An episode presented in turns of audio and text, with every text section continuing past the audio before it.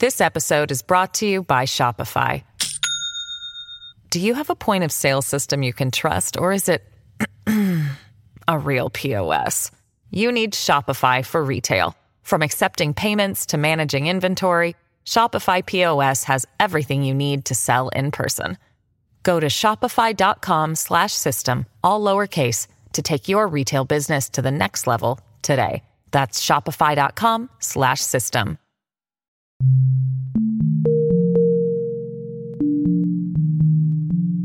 Law is more than the policeman on the corner, more than the courthouse where our laws are enforced, more than the jail where lawbreakers are punished. In your whole community, there are customs and moral codes which guide your actions. What social controls affect you? You know, to judge anything based upon a piece of fiction, I think is really a stretch. This is Life of the Law. I'm Julia Barton. Cathy Cochran is one of nine judges on the Texas Court of Criminal Appeals. They hear all death row appeals in the state. This is a story of one of Cochran's death penalty rulings that became de facto law. But the story actually starts far away from Texas in the 1960s, when Cochran was an army wife in Monterey, California. We lived right above Cannery Row when we were first married, and so I reread all of Steinbeck uh, when we lived there.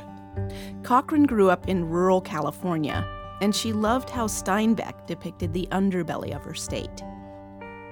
He always has such good stories about the importance of connecting with people, realistic portrayals of human beings that were outside of, at least at that time, the general reading public.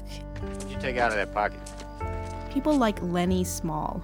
There's nothing in the pocket, George. He's the protagonist of Steinbeck's 1937 novella of Mice and Men. George, that, that's in my mouth. But I didn't I didn't kill it, George. Honest, I found it there. High school students have been meeting Lennie for decades. A big guy, strong, but mentally disabled. Lennie loves little animals, but often crushes them by accident. His companion George tries to protect him, but they have a rough life as vagabond ranch hands. Here's Cochran reading from the book. George stood up and threw the mouse as far as he could into the darkening brush, and then he stepped to the pool and washed his hands. You crazy fool! Don't you think I could see your feet was wet where you went across the river to get it?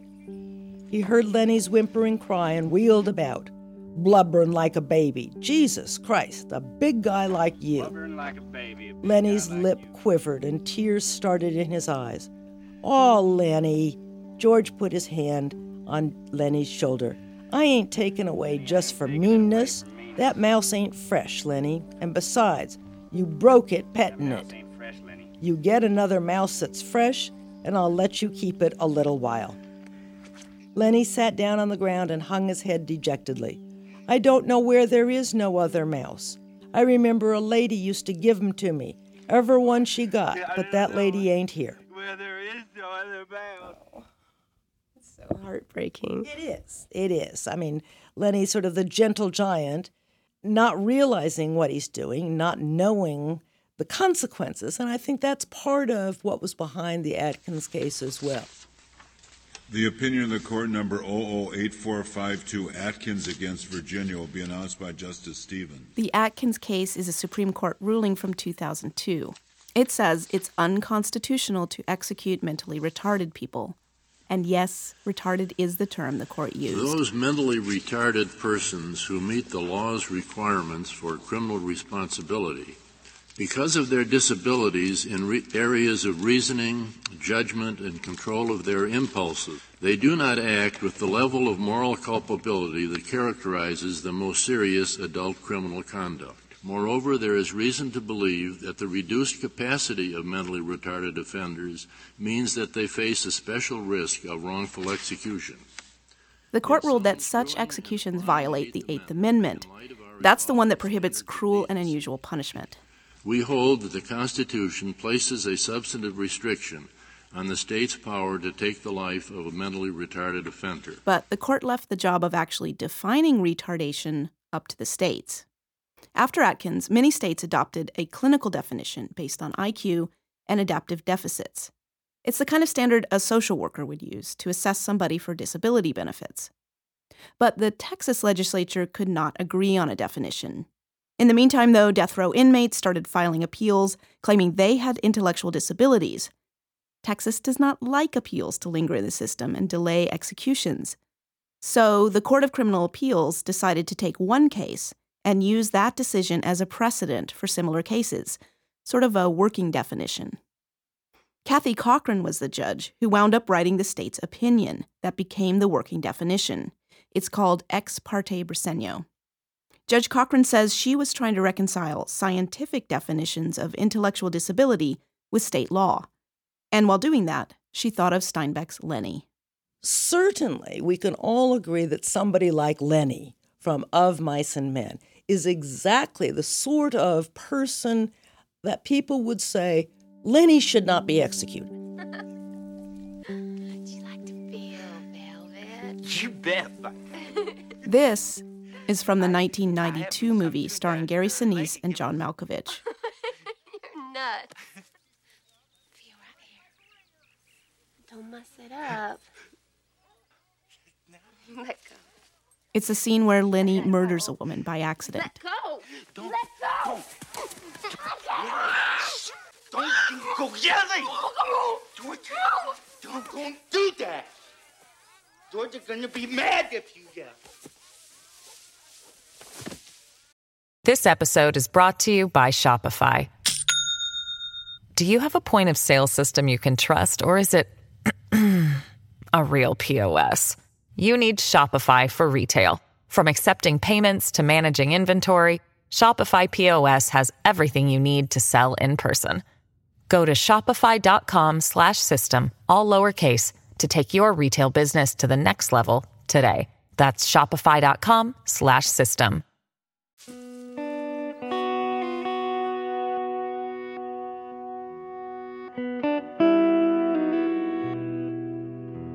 Judge Cochran wrote in her opinion, quote, Most Texas citizens might agree that Steinbeck's Lennie should, by virtue of his lack of reasoning ability and adaptive skills, be exempt. Exempt from execution, that is. But Cochran went on to write essentially that Texas would not want to exempt everyone who meets the social services definition of retardation. She set out seven factors for lower court judges and prosecutors to take into account when considering appeals from death row. Things like is this someone who's a leader or a follower? Is this someone who um, can lie effectively uh, and can spin a good story and keep things straight? You can't spin a, a good lie and keep it going uh, if you can't remember things for very long, if you're not coherent, if you can't tell a clear story. Cochran believes her ruling balances claims of mental retardation against the Texas culture that supports speedy executions. Critics say the ruling is riddled with stereotypes of people with mental disabilities, starting first with the use of Steinbeck's Lennie as a baseline. The character is uh, a person who I would say, on the face of it, was intended to describe someone with moderate to severe intellectual disability, not someone in the, the mild end of the spectrum. Margaret Nygren is head of the American Association for Intellectual and Developmental Disabilities. She and other critics say defining disabilities on the mild end of the spectrum is much more difficult, and that the Supreme Court's intent was to protect those defendants, people who are just disabled enough to have a terrible time in court. The social judgment uh, may not be there. They may not quite understand that the person interrogating them is being less than truthful. They may not be able to make eye contact. They may um, be so agreeable and wanting to please those around them that they are unable to successfully contribute to their own defense. In fact, it can be very difficult, if not impossible, to win a disability claim on Texas's death row. John Blume is a law professor at Cornell University. He studied how Atkins appeals are handled in courts around the country. From reading the decisions and having read so many of them, uh, actually all of them that's reported since the Atkins decision itself, uh, sometimes it just it's frustrating, you know, to read it and to see the links to which sometimes, uh, you know, judges will go to to to have a person who I think any rational clinician would say has mental retardation and say, no, no, they're not. Blume believes one person who probably wouldn't pass Judge Cochran's so called Lennie test is Lennie himself. Uh, and after he uh, strangles, you know, accidentally, you know, strangles the young woman. Uh, he tries to cover it up. That's one of the factors the Briseno opinion cites uh, as uh, evidence that somebody doesn't, you know, have mental retardation. They would look at the fact, well, he worked. You know, he worked as a farmhand. He was gainfully employed. As we turn now to the case of a man set to be executed in Texas tonight, despite Blume is not speaking in the abstract here.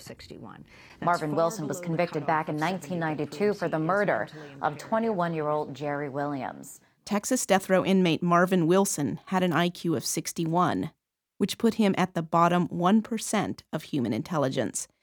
He was diagnosed with serious intellectual disabilities. A court appointed doctor testified that Wilson could barely read, write, handle money.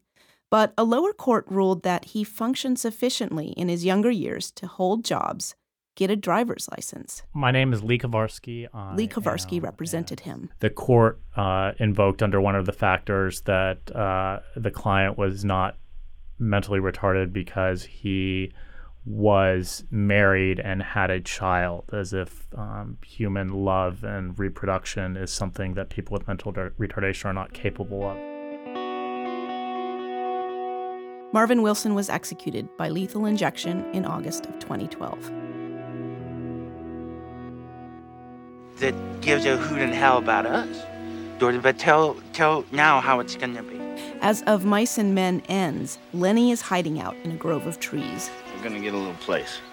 George finds Lennie before a vigilante posse can hunt him down. We're going to get a little place and we're going to We're going to have we have a cow, some pigs. We're going to have maybe maybe a chicken. Down the flat, we'll have a little field. feed the alfalfa for the rabbits. The rabbits. And I get the tender rabbits.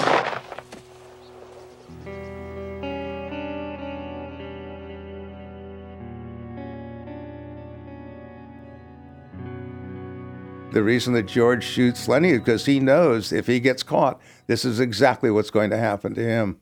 This is John Steinbeck's son, Thomas. In 2012, he found out about the Texas ruling that cites his father's work. Thomas Steinbeck says his father opposed the death penalty, and he issued a statement condemning the Texas courts. You know, to judge anything based upon a piece of fiction, I think is really a stretch. And I think it would have made my father extremely angry. And uh, the only reason I spoke up was on his behalf. Back in Texas, Judge Cochran is unmoved.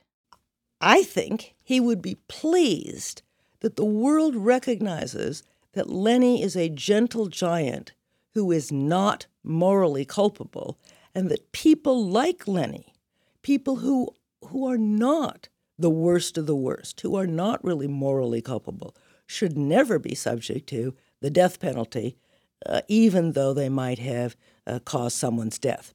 Cathy Cochran says she's far more comfortable interpreting the law than writing it. She wishes Texas legislators would get around to defining intellectual disabilities for the purposes of execution. But for now, or at least until the Supreme Court does something about it, her ruling is the law of the land in Texas. And Lennie is a part of that. For Life of the Law, I'm Julia Barton.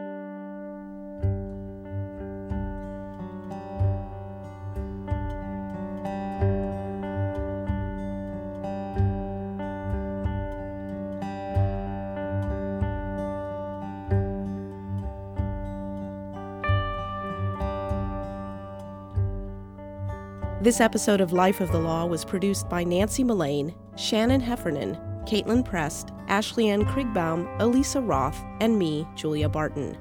Music by Kyle Kaplan, Todd McDonald, and Matthew Darr. Our web editor is Mary Atkins. Financial support comes from the Open Society Foundations with special thanks to Thomas Hilbink. Making Contact is our fiscal sponsor, and a big thanks to Studio 360 from PRI and WNYC where a version of this story originally aired. For more on this story and others on the law and the legal system, visit lifeofthelaw.org.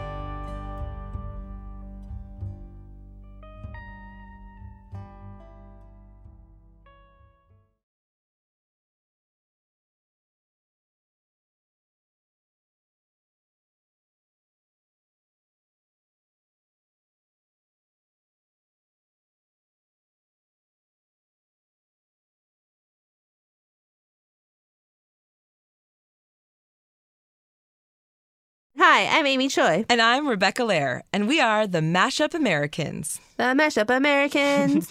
uh, think of us as your guide to the hyphen America world we live in. Are you first generation Korean American, married to a Colombian Mexican American, and making beige babies? Us too. Or do you speak three languages and eat Salvadoran pupusas at Shabbat? Is Spanglish your best language? Mm, That's me. uh, Spanglish is definitely your best language. Yeah, it was kind of a problem in graduate school.